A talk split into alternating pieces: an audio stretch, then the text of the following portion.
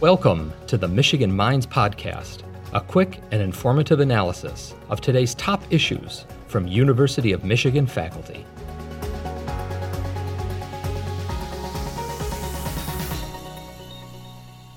Thank you so much for joining Michigan Minds. I'm really looking forward to talking with you and learning from you today. So, can you start by introducing yourself and sharing a little bit about your role at the University of Michigan?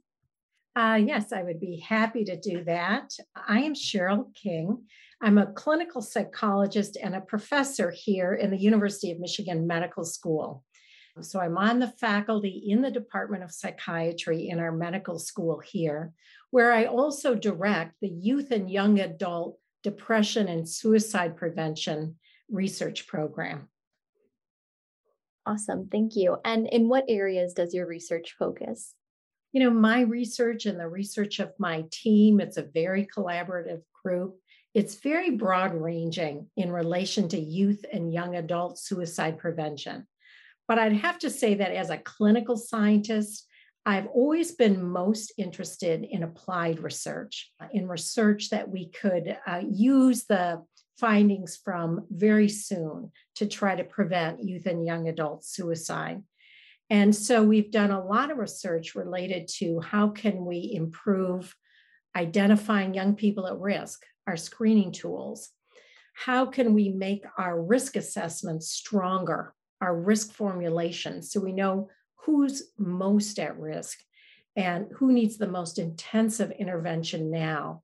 And then also, how can we intervene uh, to prevent subsequent suicidal behavior?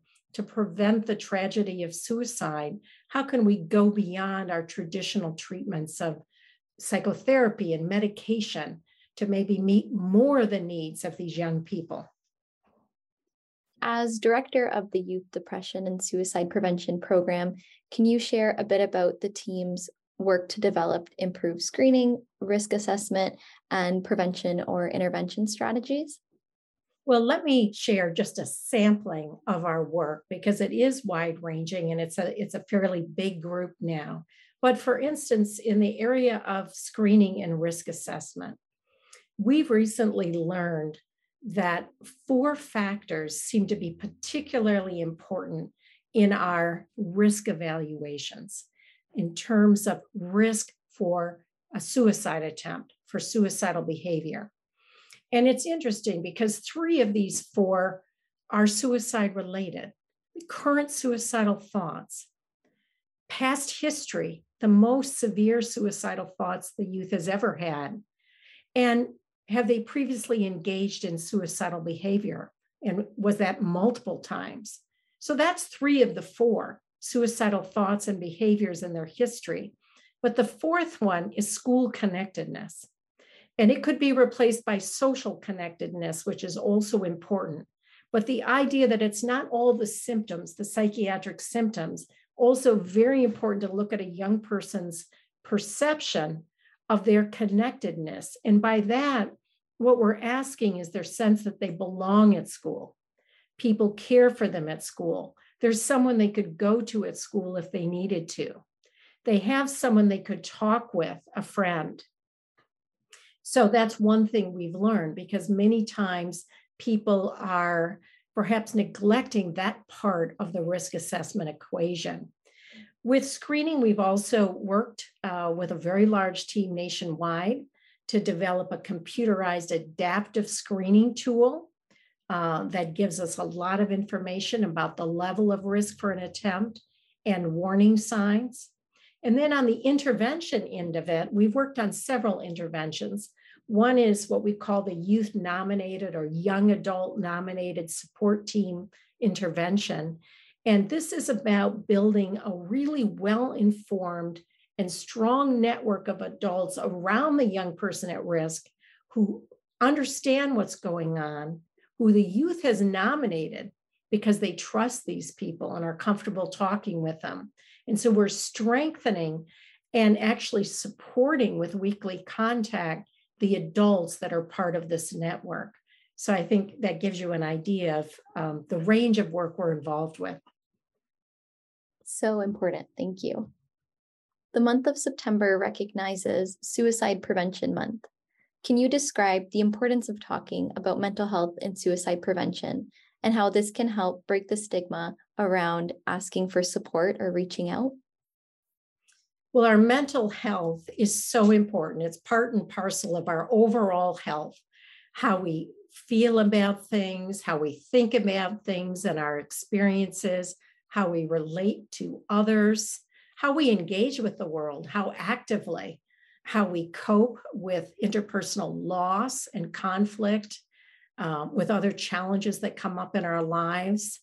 We all have vulnerabilities in one or more of these areas, just like we may have physical health vulnerabilities, uh, weak spots, maybe even disabilities. The same is true for mental health. Each of us has areas where we're stronger, areas where we may have vulnerabilities.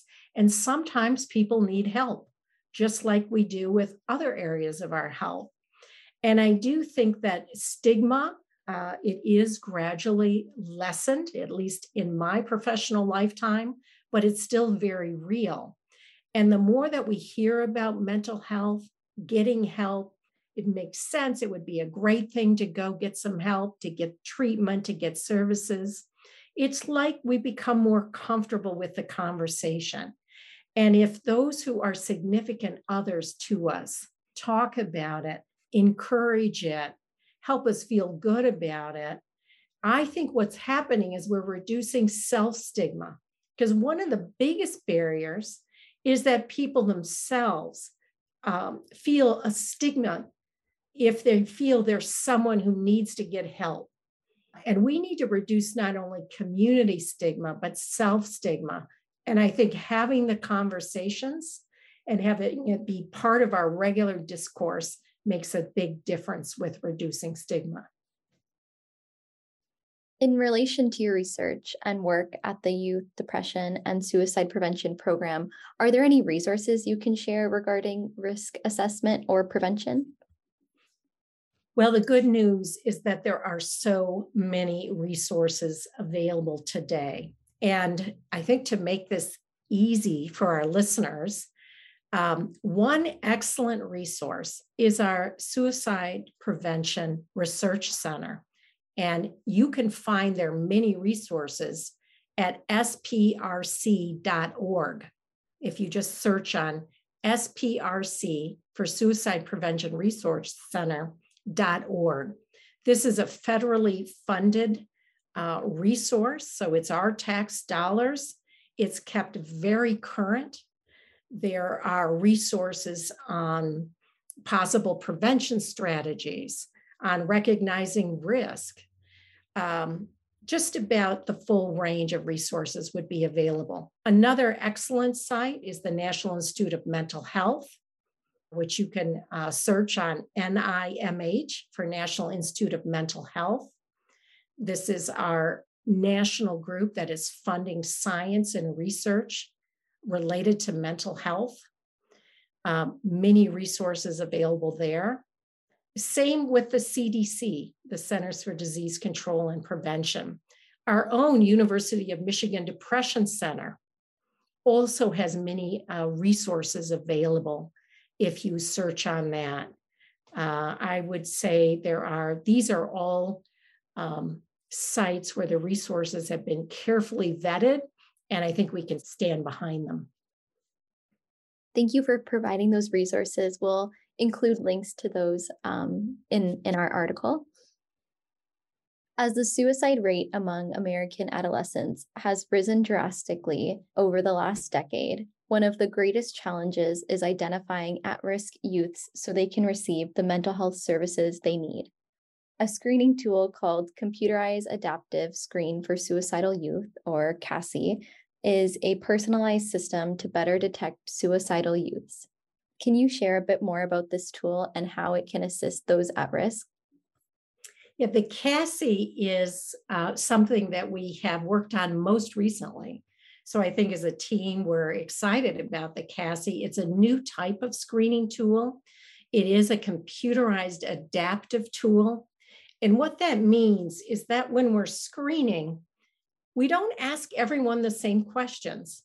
If you're familiar with most screening tools that you pull off a website or out of a magazine, you're answering a set of questions and then you turn and you see how how did I score on that? But it doesn't work equally well for everyone. And in a computerized adaptive tool, after the first few questions, the subsequent questions asked depend on how you responded to the earlier ones. So different people get questions that go into more depth and they get different numbers of questions. This would be somewhat similar. People are familiar with aptitude tests, where some people end up being presented with more problems or perhaps harder problems. Um, so it's adaptive, and that becomes important with suicide risk because there's not one set of risk factors that characterizes all young people at risk for suicide. If we were to put together um, a whole room full of people at risk, we'd see it's really heterogeneous in terms of risk factors. We might have someone who is uh, misusing uh, alcohol and drugs, um, severe mood swings, perhaps even diagnosed with a bipolar disorder. We may have a another young person who is severely depressed, um, worried, ruminating.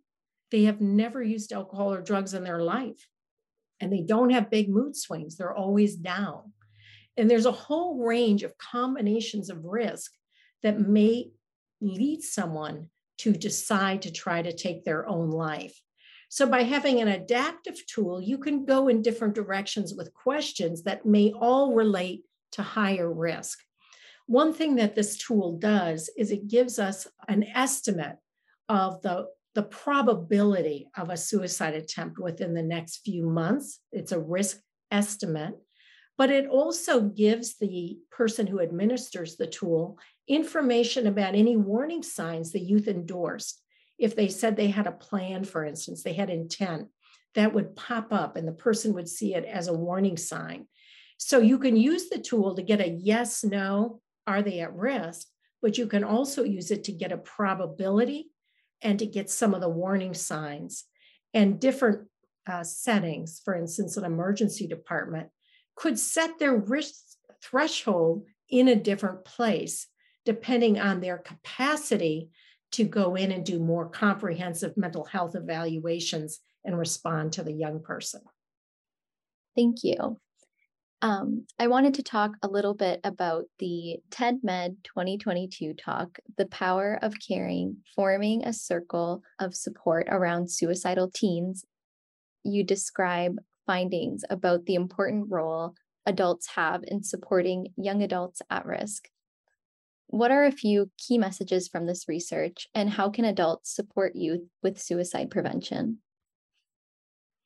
Well, I think one message is not surprising. It's that the adults in young people's lives are incredibly important and they can make a very big difference.